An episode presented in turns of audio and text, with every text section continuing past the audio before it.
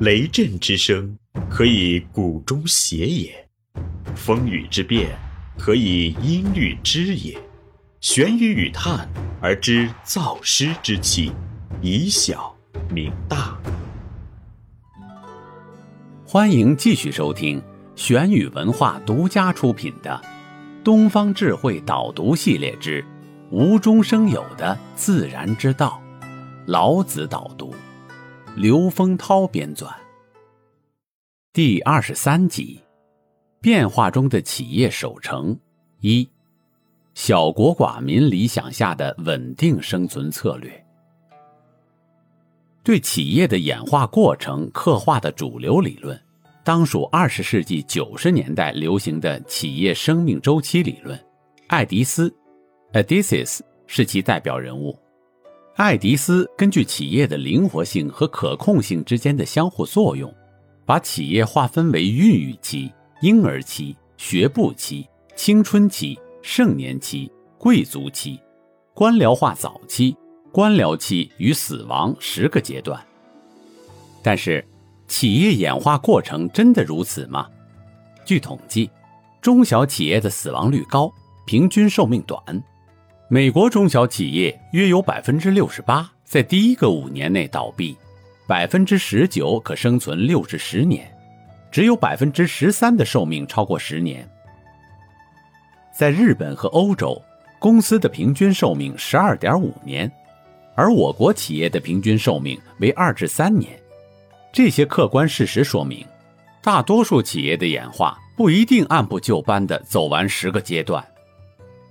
企业死亡率如此之高，很重要的一个原因，就是创业者大多以发展为战略导向，做大做强，这是绝大多数创业者自觉的追求，而为了追求发展，必然要承受更多的风险。老子的政治理想是：小国寡民，时有石帛之器而不用，使民重死而不远徙，虽有周瑜，无所成之。虽有甲兵，无所陈之，使民复结绳而用之。治治之急，甘其食，美其服，安其居，乐其俗。邻国相望，鸡犬之声相闻，民至老死不相往来。意思是一个国家疆域不要太大，人口要少，这样子的话，那些打仗啊、徭役呀、祭祀啊等用的大鼎大锅就用不上了。老百姓就会重视自己的生命，而不会背井离乡迁徙远方。那些车船等便利的交通工具也就没人去乘它了，武器装备也就派不上用场了，让百姓回到结绳记事的时代。国富民强到了鼎盛时代，使人民对他们的吃食感到香甜，对他们的穿戴感到漂亮，对他们的住宅感到安适。对他们的习俗感到满意，时不时还可以看到邻国的老百姓，听到他们鸡犬的叫声，而彼此到死也不互通往来。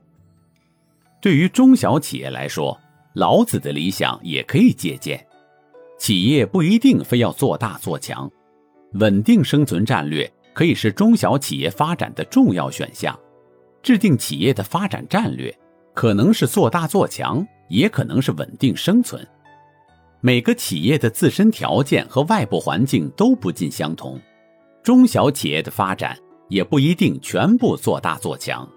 对条件不具备的企业，若盲目确定好高骛远的发展目标，容易使企业发生危机，可能本来的稳定生存也难以实现。可以设想，如果我国中小企业的企业投资者和经营者都能把稳定生存作为企业发展的重要选项。我国中小企业的死亡率可能会得到一定程度的降低。这里是玄宇文化《东方智慧导读系列之无中生有的自然之道》，老子导读。感谢您的收听。思而变，知而行，以小明大，可知天下。